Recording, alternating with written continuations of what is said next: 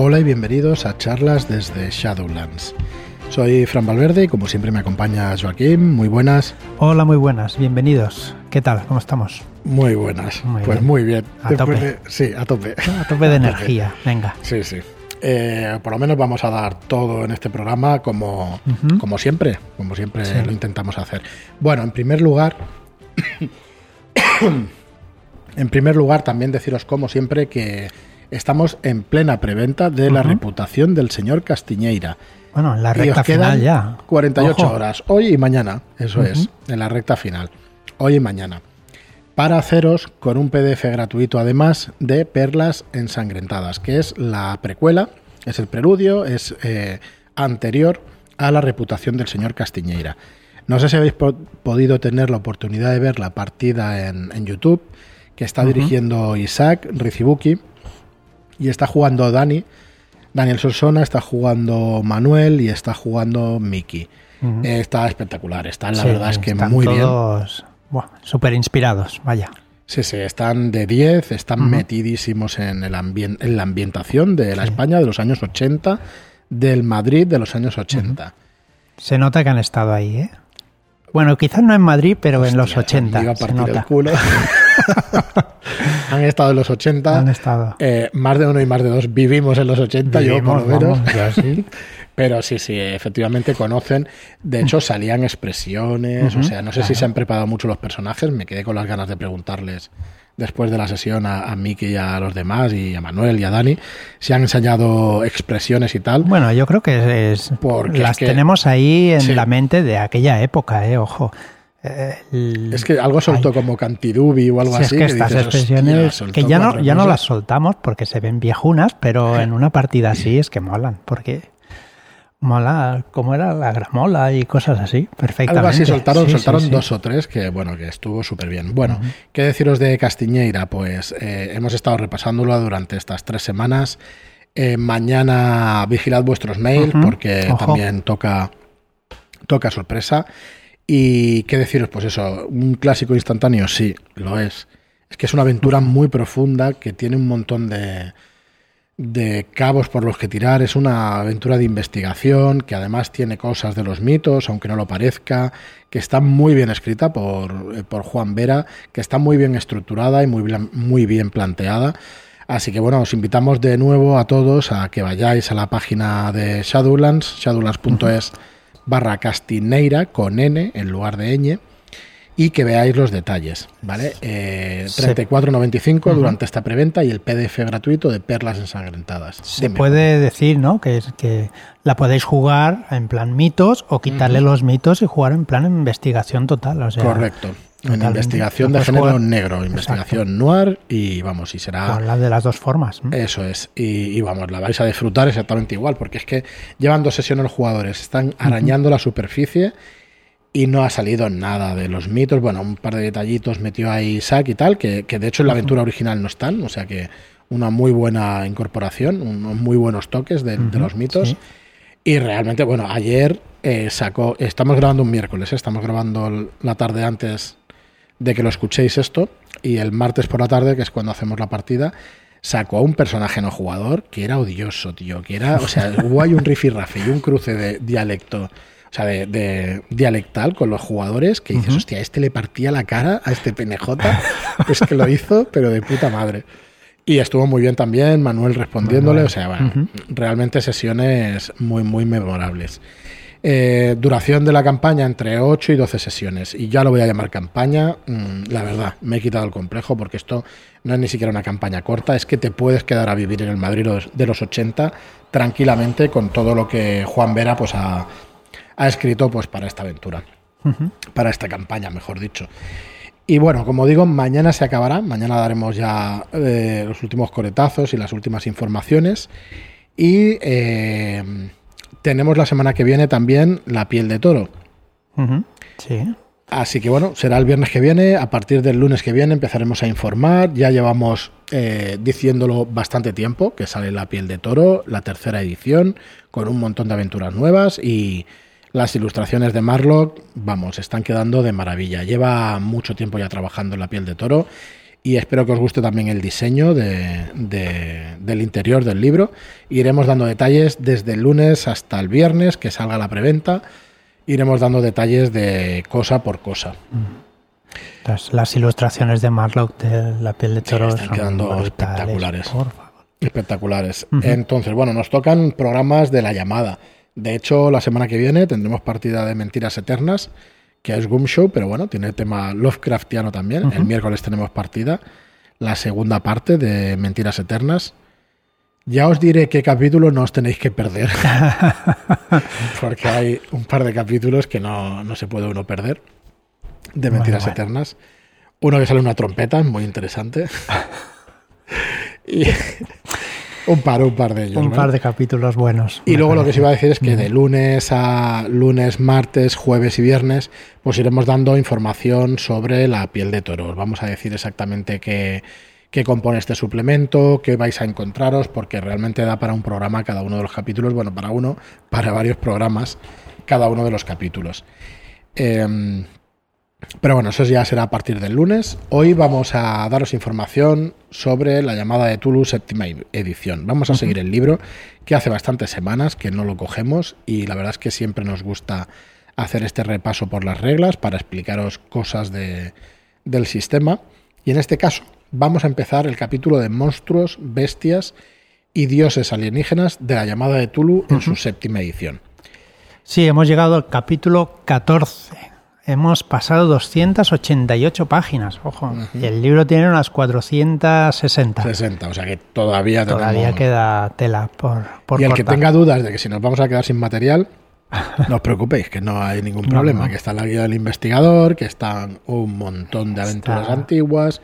Eh, de hecho, a mí, aunque sean spoilers, tengo muchas ganas de hacer programas especiales desgranando las aventuras para Ujú. poderoslas explicar, porque es mucho más fácil de preparar También, si te lo sí, explican de sí. palabra en lugar de Sí. leerlas.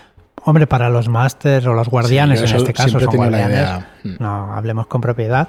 Los guardianes mm, que les cueste preparar o que no sepan o que quieran empezar, ostras, pues es unos programas así, pues esta aventura puedes empezarla así, pam, pam, puede quedar muy, muy chulo y puede quedar muy interesante para, para estos guardianes nobles o por cualquier guardián también.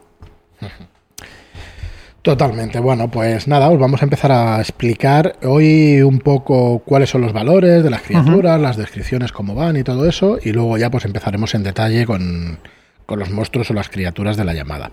Empezaremos a volvernos locos. Sí, a ver, aquí hay eh, lo que hay en el libro es una selección de monstruos, bestias y series alienígenas, ¿vale? Eh, muchas de esas serán nuestros antagonistas en las aventuras de la llamada de Tulu, ¿vale? Y como dice Joaquín, pues aquí se viene a morir o a volverse loco, Mm, ¿vale? Está claro. De hecho, yo antes de empezar a grabar decía, ostras, estamos perdiendo un poco, no el espíritu, pero sí la manera de jugar tal y como la explica el libro. Claro, es- Quizá la manera de jugar es- que, llevamos el último año y medio y Claro, tal. mm, claro, es que la forma de jugar que tenemos ahora, al menos la que hemos ido adquiriendo ahora, Mm. es que le vas cogiendo cariño a tu, a tu investigador, ¿no? Bueno, de una manera un poco más narrativa. Por decir algo, ¿no? Claro. Entonces, perderlo, pues es que dices, ostras, me estás arrancando un poquito de mí, ¿no? Lo primero decir que esto es totalmente sesgado. Esto es una opinión nuestra Sí, totalmente tanto. sesgada Ostras. porque, claro, si hemos jugado las últimas aventuras muy narrativamente o que es más difícil que te maten a un personaje, no que te maten, sino morirte tú como personaje y eso, eh, es totalmente subjetivo porque ahora veremos que con distintos valores de estos monstruos, pues no, duras no. ni medio En telediario. cuanto empezamos a, a poner La un valor... galleta fuera. Claro, claro. Depende de qué monstruo, ves que no puedes ni acercarte porque a lo que lo veas te vuelves loco. Con lo Correcto. cual, Creo que Tulu en las ediciones anteriores, ya veremos en esta edición, pero era un dado de 100. es un dado de 100, sí, sí, sí. Sigue En esta ¿no? también. Sí, Sí, es sí, si no, sí. me hubiera jodido que fuera No, no, distinto. es un dado de Es 100. un de 100. Entonces, claro, un de 100, mm, pues igual pierdes uno, pero igual pierdes 100. Mm, claro. qué listo eres. también. Joder, Correcto, has yo soy el, el de, te- de las perogrulladas, ya lo sabéis. Muy bien, muy bien. Bueno, pues vamos a, a empezar con Mm. acerca de las descripciones. Vamos a ver qué características eh, tienen estas criaturas. A ver, eh, casi todas las criaturas que veremos poseen fuerza, constitución, tamaño, poder, inteligencia y destreza. ¿vale? Suelen carecer de apariencia y, eh, y educación. Eh, pues eso No tiene sentido, ¿no? no tiene sentido, ¿vale? Sí, ya que sí. resultan insignificantes para tal horrendas criaturas, ¿vale? Como Lovecraft no codificó sus criaturas, pues está en manos del guardián variar los números de la criatura que se vayan a usar, ¿vale? Nos dan una media, cada criatura nos dará una media de, de números, ¿no? De, en sus características y unos, y unos dados a tirar. Pues aquí de fuerza, pues puedes tener tres dados de, de 6, ¿vale? Pues la media pues será eh, 18, 21, 23, pues 12. ¿Vale? La media será 12. Em, Muy bien, pues más cositas. Venga.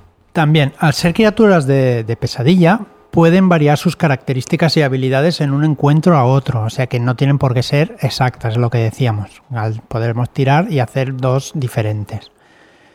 Eh, perdón. Las del libro son de un espécimen normal.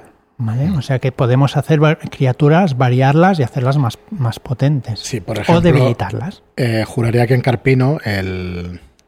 Puedo decir la criatura que sale, ¿no? Bueno, en, en No. Carpino hay una criatura que se ha modificado, que no es exactamente... sí, sí. Hay dos criaturas que se han modificado. ¿vale? Que son... ¿Para eh, peor o para mejor? Para mejor para el, para el guardián. Bueno, eh, ojo, que el guardián no va en contra de los jugadores. Por eso lo digo. no, más interesante para el guardián, ¿vale? Pongámoslo sí, así. vale, vale. Eh, y sí, se han modificado, incluso hay algún tipo de hechizo, creo que también hay alguna modificación por ahí. Así que eh, es lo que nos recomienda, de hecho, el libro. O sea que. Y, y ya sabéis que está aprobado por Chaosium, o sea que tampoco ha puesto nunca ningún problema para hacer este tipo de variaciones. Ya. Eh, las características de los monstruos no necesitan eh, el medio y la quinta parte, como lo de los personajes, ya que es un nivel de dificultad para ellos y los monstruos no lo necesitan, ¿vale? Por norma general. En las habilidades sí que nos sí que salen, pero en las características no. El tamaño de los monstruos. En el libro también nos viene un diagrama de tamaño de los monstruos, ¿vale? Nos vienen unos, unos dibujos, conforme ponen un humano y al lado pues ponen a Tulu, pues ve- 10 veces más, ¿no? No, 14 veces más grande que un humano. Y Nyarlathotep, por ejemplo, es 6 veces más que, que un humano. Creo que en, en la, en serie, tú, cuando salió... Tú lo, has visto, tú lo has visto en persona. Yo sí, lo he visto. Lo que pasa que En aquel la día serie, no sé si tuvieron en cuenta el tamaño, pero. me parece mucho más grande, ¿no? En la serie es mucho más grande, son seis veces, ¿eh? Un Seis- humano son hostia, dos seis metros, veces, 12 sí, metros. ¿eh? 12 metros. Por ahí. Sí, por ahí, sí, exacto. De memoria no me acuerdo, pero sí, en la serie te refieres de las, mone- de las 30 monedas. Las 30 ¿no? monedas, exacto. Vaya es la que se ve claramente. Vaya has espectacular. pegado. Que va. Luego me dices, no puedo hacer spoiler de Carpino. Es verdad. Y hace spoiler de, de 30 monedas. Pero es que 30 monedas me da lo mismo. Perdón, Alex. Vale. Eh, sí, sí, yo creo que sí, que por lo menos es mucho más grande que un humano. Sí, y, sí. y es un sexto según el canon, digamos, de aquí del libro. Bueno, luego tenemos también la corpulencia, que ya la tratamos cuando hicimos la hoja de personaje. Eh, todos los personajes tienen, monstruos o vehículos, tienen al lado de su tamaño el valor de, de corpulencia, eh, que para que os hagáis una idea, un humano normal es cero. Un niño puede ser menos dos y un boxeador pesado, muy cachas, puede ser de dos. ujú. ¿Vale? Entonces, no recomiendan utilizar al ser humano para saber qué puede ser capaz de levantar o lanzar una, una criatura de los mitos. Bueno, normal. No es una medida estándar. ¿Vale? Eh, la referencia estándar de corpulencia comparada, pues nos ponen una, una lista donde nos dice si el objetivo tiene dos puntos menos, se puede lanzar. Cuando el objetivo tenga un punto menos, se puede levantar sin esfuerzo. Eh, siempre relativo a tu tamaño, claro, Claro. a tu corpulencia, mejor Sí, dicho. sí. Si el objetivo tiene la misma corpulencia que tú, se puede cargar con él durante un breve periodo de tiempo. Si tiene un punto, un punto más, se puede levantar con mucho esfuerzo. Y si tiene dos puntos más, no se puede levantar, pero se puede desequilibrar o desarmar. ¿Vale? Entonces cada criatura pues, va a tener. Va a tener su valor de corpulencia y así vamos a poder eh, más o menos reglar de alguna manera pues el Claro, enfrentamiento, el o el- enfrentamiento. Mm, el, levantarlo, no una criatura, de hecho, ¿vale? Sí, pues igual, no, pero igual lo hacen para, ostras, ha caído un compañero, lo tengo que llevar a- y sacarlo de aquí porque se nos come. Es que no puede, si es del mismo tamaño ya vemos lo y que se si puede. es del mismo tamaño, pues Un lo breve puede- periodo de tiempo, Sí, ahí pues, está. Exacto. Pues no, Mejor no lo dejas un ahí y sales corriendo, sí. De hecho, hostia, un adulto humano y tal, No, no, claro. llevarlo en brazos durante más de 30 segundos, cuidado. Eso sí lo pueden levantar. Si me podéis levantar a mí, no sé yo. si Claro, podréis es- hay que 10 ver las segundos. corpulencias, exacto. Si te lo echas al hombro aún, pero. Tú uf, coge a un hijo, brazos, a tu hijo que, Ah, bueno, de hijo 10 no años, lo ya. coges un ratito, un ratito como dos minutos y a ver qué pasa, si Si aguantas. mucho. Sí, sí. Claro, ahora imagínate no a un- a, un, a un adulto. O sea, que a un humano o humana. mano humana adulto. Que, adulta. va, que pesa, que pesa un montón. Muy bien, eh, a ver. Representar a los monstruos de forma fidedi- fidedigna. Esto es otro de los apartados del libro. Eh, fidedigna según los canos de, de Tulu y todo esto, ¿vale? De Lovecraft. Eh, la mayoría de los monstruos que salen son, eh, no son, perdón, animales irracionales. Muchos posiblemente posean una inteligencia igual o mayor que los investigadores. Pero los investigadores intereses pues van a estar totalmente fuera de la comprensión humana. Claro. Entonces, también hay que decir que no todos los monstruos viven con la intención de matar. Los hay que solo nos tratan como meros gusanos y meras Claro, hormigas, ¿vale? claro. Investigan. Ellos También, también, los hay que pueden intentar apresar a los investigadores y utilizarlos como esclavos o parte de algún sacrificio. Creo que los Migo, de hecho, hacen eso, ¿no? Y además alimentan o, o algo así de cerebros o algo así. Ya lo, lo Lo, iremos veremos, veremos, que iremos comentando todos los monstruos. Claro, aquí, bueno, nuestro sentido común nos podrá decir si vamos a huirnos o vamos a escondernos o qué vamos a hacer. Bueno, normalmente atacaremos, pero lo mejor era ¿no? esconderse. Sí. Sí. Eh, y después lloraremos por Yo perder el recuerdo una partida sí. con Miguel Ángel, que lo conoces, eh, Mm. que estuvo muy bien, pero nos tuvo entre media hora y una hora con una tensión de un ritual, haciendo tiradas, mientras él, o sea, teníamos a dos investigadores en el ritual dentro de un círculo. Y mientras, dentro de una habitación, en una mansión o en una, en una casa antigua y eso, mientras intentaban colarse monstruos por la puerta y mientras nos pegábamos de hostias, iban entrando monstruos y ellos recitando el ritual y haciendo las tiradas. Hostia, estuvo muy bien dirigida aquella sesión y me acuerdo que una de las investigadoras salió de la casa, Y palmó, nada, se la llevó no sé qué volando, salí yo también, creo que una pierna desapareció por ahí. O sea, No, cosas así. y la verdad es que estuvo, estuvo guay, la verdad es que estuvo... Intensa, estuvo muy bien. Muy bien. Eh, perdonad, ¿eh? No, bueno, no es off topic exactamente, pero. Bueno, ¿qué más? Eh, cuando se llega a un combate, el guardián o los guardianes debemos pensar eh, qué interés real tiene el monstruo. ¿vale? Mm, claro. Si querrá realmente contraatacarnos, esquivarnos o escaparse de nosotros. Y luego que tengamos en cuenta que muchos monstruos pueden lanzar hechizos. Que siempre os hemos dicho que la verdad es que no vemos demasiados hechizos en nuestras partidas de la llamada, Mm. Pero que tengamos en cuenta que en cualquier momento pueden, pueden salir. Sí, sobre todo los monstruos, sí. Mm. Eh, probablemente no se detallen habilidades en todas las criaturas. Y el guardián es libre, como decíamos también antes, de añadir las que requiera para adaptar las circunstancias, ¿vale? Exacto. Eh, muchos dioses o dioses y algunos monstruos de mitos, lo he dicho al revés, los dioses todos y algunos monstruos de los mitos son multidimensionales, así que no pueden morir realmente, En el caso de que sus puntos de golpe lleguen a cero, puntos de vida, perdón, de vida, lleguen a sí, cero, los de golpe. no morirán ni quedarán inconscientes. Serán desterrados o repelidos de vuelta a su lugar de procedencia. ¿Vale? Eh, pero claro, no los hemos destruido, así que podrán regresar en cualquier otro momento en algún otro ritual, supongo. Algún otro sacerdote de estos que abra algún portal, pues aquí lo tendremos de nuevo. Bueno, eh, la comparación entre monstruos e investigadores. ¿Vale? Es posible que algunos jugadores, que los investigadores, puedan vencer a algunos monstruos en combate. Pero con otros, como estamos diciendo todo el tiempo, lo que se puede hacer, lo que, lo que tienen que hacer si quieren sobrevivir es huir o esconderse. Claro. ¿vale?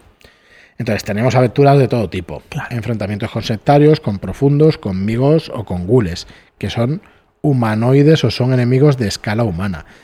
Pero solo son que- de escala similar y, y no hay que humanizarlos, no tienen nada que ver. ¿vale? Vale. O sea, la comparación a la que se refiere el libro en este caso es que no comparemos mm, a un humano con cualquiera de estas criaturas porque, no hay comparación no, posible. no, claro. Y aparte son los únicos que realmente nos podemos enfrentar. Ojo, enfrentarte a un dios, eh, como comprenderás, pues es muy difícil. Muy bien, pues ya pasamos a la parte del combate. Sí, todos los monstruos poseen la, la habilidad de combatir. Cada uno en- con su tipo. Igual tienen un golpe de patadas, garras, dientes, tentáculos, cabezazos. Pueden ser cualquier tipo de, de- de habilidad así, ¿vale? Eh, hay, que ser, hay que intentar ser creativo a la hora de, de usar dichos ataques. Todos estos ataques, pues, es en la misma habilidad, combatir, ¿vale? Pero no digas todo el rato, pues da una patada, vuelve a dar otra patada. No, en, en un, eh, puedes ir cambiando y describiendo otro tipo de daño. Pues, obtenido, pues, esta vez, pues te ha pegado un bogado con todos los dientes. Ahora con sus garras te, te- te descubre todo el pecho, ¿vale? Cosas así nos dice el libro que hagamos. Dice, sé, sé creativo. Y dice, abre con un ghoul, abre la cabeza a un investigador, dándole con una lápida. Pues eh, tampoco hace falta No hace falta. ser Pero muy bueno, imaginativo. Porque la lápida del cementerio, que es donde viven, y a, la- exacto. a lapidazos. Bueno, que le ponga el nombre a la lápida y ya está. Y aparte de eso, hay que hacerlo para que no sea repetitivo, ¿no? Y, para eh, lo que acabas de decir, pues para que el profundo desgarre, carga o cargue Exacto. o de una coz, ¿no? Que agarre la cabeza y que golpee con ella la pared. Sí. Pero al final En siempre tiraremos el un de 6 más un de 4, pero Que es el daño que hace pues el, el, el ghoul. muy bien. Vale, los monstruos también tienen maniobras. Usan la habilidad de combatir para hacer sus maniobras, ¿vale? Un valor importante es la corpulencia. El objetivo con tres puntos más de corpulencia anulará cualquier maniobra que, que haga el otro, ¿vale? Dependiendo del monstruo y de su imagen, el guardián de- deberá ver qué tipo de maniobras podrá hacer. En principio son las mismas que, que usan los humanos y que ya hablamos en, en su día. Pero dependiendo de cómo sea el monstruo, usará unas mejor que de forma que, que otras, ¿vale? Los tentáculos, las manos o pinzas le servirán para apresar a sus víctimas, ¿vale? Para em- derribar o empujar, desarmar, rodear, agarrar o apoderarse de un coche con los investigadores dentro son unos ejemplos de maniobras. Bueno, lo- eh, por norma general también un monstruo contraatacará, a no ser que, que quiera huir por cualquier razón. No tiene por qué Mm. ser que le dé miedo a un investigador. No, ¿vale? También, porque no le interese matar y ya está. Porque Exacto. está con otros planes, ¿vale? Mm. Entonces, si, uno, si un monstruo posee más de un ataque, podrá esquivar y contraatacar, por lo que un ghoul podrá contraatacar tres veces antes de que sus adversarios obtengan bonificación por superarle en número. Es verdad que es importante en este juego tener superioridad numérica. Mm, Pero claro, claro. si luego tienes contraataque y todo eso de los Claro, monstruos, es- esto hay que tener en Es cuenta. que algunos monstruos poseen más de un ataque. ¿Mm? Bueno, luego también nos dice lo que decíamos antes, ¿no? Que los monstruos son seres extraños, la muerte, cómo se mueren los monstruos. Eh, será difícil darlos por muerto. Como guardián deberías describir lo que les sucede y no dar por hecho que ha muerto. Eh, se deja caer, cae inerte, su cuerpo empieza a licuarse, cositas así que le den, que le den color. Algunos monstruos pueden quedar inconscientes incluso y levantarse en el mom- al momento para seguir luchando. Sí, Eh, Deberemos hacer una tirada de medicina o de primeros auxilios y podrá determinar con certeza si una criatura está viva o muerta. Así que hay que Bueno. cerciorarse. Y por último, por hoy, pues hablar de los hechizos de los monstruos. Cuanto más alto tenga el poder y la inteligencia, más probabilidades hay de que conozca algún hechizo. Si tienen 50 o más, pueden que conozcan un dado de 6 hechizos. Eso es verdad que las criaturas nos van a, a estar diciendo los hechizos que conocen en el bestiario, digamos, nos van a decir qué hechizos conocen. Eh, bueno, Cuando se elijan los hechizos, pues hay que tener en cuenta el, el propósito y la naturaleza de la criatura. ¿vale? Se insta al guardián a variar lo que sea necesario del hechizo para que se ajuste a, mejor al monstruo. ¿vale? Muchos de los monstruos adoran a dioses o a primigenios de los mitos y se supone que conocerán algunos hechizos de contacto, de llamada o de convoca- convocación de sus amos. Así que podrán hacer rituales y cositas de estas que nos gustan para hacerlos venir o para hablar con ellos. Muy bien, pues hasta aquí realmente el programa de hoy sobre Tulo. Es verdad que vamos a estar toda mañana y toda la semana que viene hablando de- del tema, porque nos hemos centrado estos meses en lanzamientos de, de la llamada y queremos pues dar todas las facilidades para que la gente vaya jugando. Acordaos de entrar en nuestra web, shadowlands.es. De hecho, en la misma página de inicio tenéis los links para ir a, un producto y al otro. Y a ver también pues lo que tenemos. La verdad es que está funcionando bien y se está agotando también 246, el Corbett Street, un llanto desesperado. Así que bueno, vamos a ver si, si sigue habiendo interés. Pues bueno, nosotros seguiremos haciendo esos productos y, bueno, ya sabéis que no somos demasiado de abandonar las líneas. No. Más bien, más bien al contrario, ¿vale? Así que bueno, muchísimas gracias a todos, como os decimos siempre, por estar ahí. Muchas gracias por todo vuestro apoyo, pero además a, todos los que estáis ahí, a los autores y al resto de gente que, estáis ahí apoyándonos. Eh, acordaos que están también las ShadowCon en shadowlands.es barra ShadowCon 2022 2022. Tenéis ahí también eh, todas, mm, todo lo que, lo que se va a ofrecer y dentro de un mesecito, un par de meses ya, pues con el sitio oficial donde se va a celebrar, ¿vale? el hotel donde lo vamos a celebrar, que será muy probablemente aquí en Barcelona. Hay posibilidades de ir a Sitges, pero probablemente sea en Barcelona. Y bueno, eh, bueno, os lo puedo decir, eh, por ahora llevamos unos 100 formularios, o sea que calculamos unas 60 plazas, porque al final hay gente que no podrá venir, otra que, que cambiará las fechas y todo esto, o sea que, bueno, en general gente que no pueda venir, calculamos unas 60 o 70 plazas, van a estar limitadas, así que, bueno, si, si queréis la plaza y eso cuando las abramos, tampoco, no creo que se agoten a los minutos, ya os lo digo, pero eh, es verdad que, van a ser limitadas las plazas. Vamos a ver si podemos cubrir todas las necesidades y hacerlo lo mejor posible, porque como os explicábamos en el otro programa, es un evento que requiere financiación, es un evento que requiere pago al hotel y que requiere organización por nuestra parte y que pondremos, ya lo sabéis, que nosotros trabajamos todo lo que podamos, pero habrá cosas a las que no podamos llegar, ¿vale? Así que bueno, vamos a ver si entre todos pues podemos hacer unas jornadas lo más interesantes posibles. Así que bueno, nada más, muchísimas gracias a todos por estar ahí, gracias por vuestras reseñas de 5 estrellas en iTunes y por vuestros me gusta y comentarios en iVoox. Gracias y hasta el próximo programa. Muchas gracias y hasta la próxima.